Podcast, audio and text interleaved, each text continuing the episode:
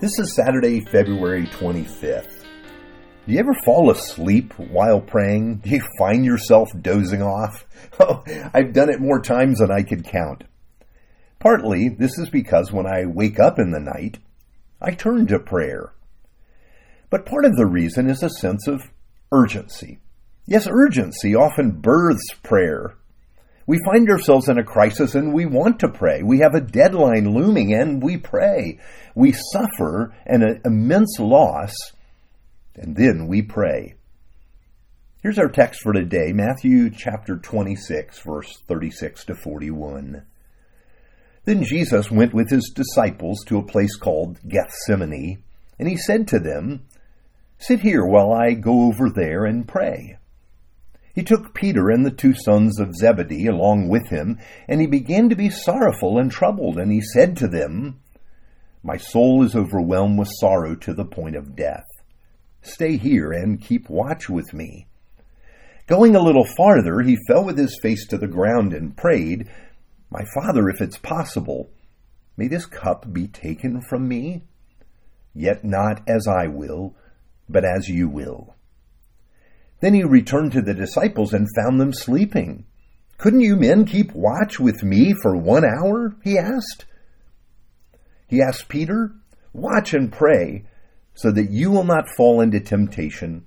The spirit is willing, but the flesh is weak. Now, this scene takes place in the Garden of Gethsemane.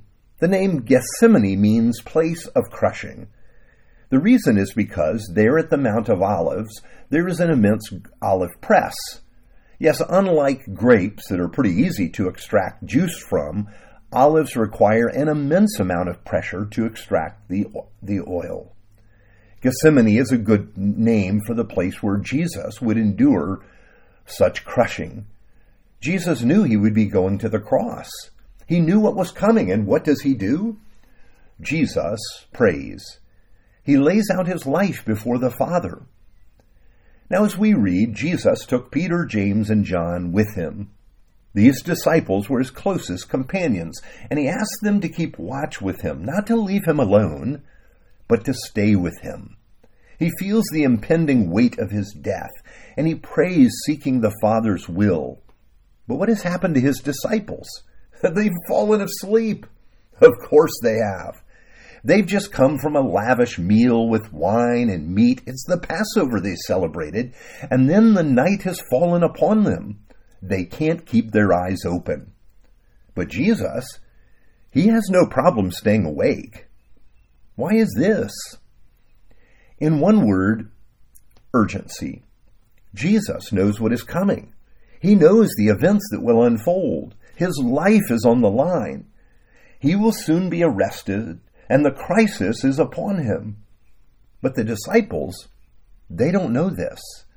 They can't see the truth, the weight of this moment. And here's one of the most important moments in Jesus' earthly life, and they can't keep their eyes open. They fall asleep and leave Jesus alone. Wow. Now, reading this, I want to go back to the question we began with today. You ever fall asleep while praying? It's okay if we do. It's good that we're praying. It's true that the spirit can be willing, but the flesh is weak, as Jesus tells them and us too. But don't let this hinder your prayers. But the question also pushes me to ask an even deeper question Is there an urgency to my prayers? Do I realize how important my times of prayer are for the shaping of my life? For me to learn a dependence on the Father? Here is how that scene ends. He, Jesus, went away a second time and prayed, My Father, if it is not possible for this cup to be taken away unless I drink it, may your will be done. When he came back, he again found them sleeping because their eyes were heavy.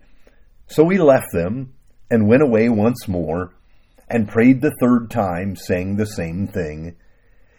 Then he returned to the disciples and said to them, Are you still sleeping and resting? Look, the hour has come, and the Son of Man is delivered into the hands of sinners. Rise, let us go. Here comes my betrayer. For Jesus, prayer was the way to align his will with his Father's will. Don't you love how it says he returned to pray a second time and a third time?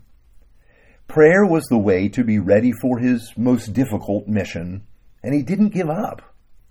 Prayer helped focus his attention and his life on his calling.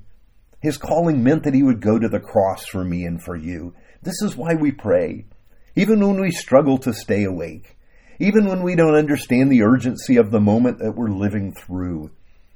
Because Jesus invites us into fellowship with the Father.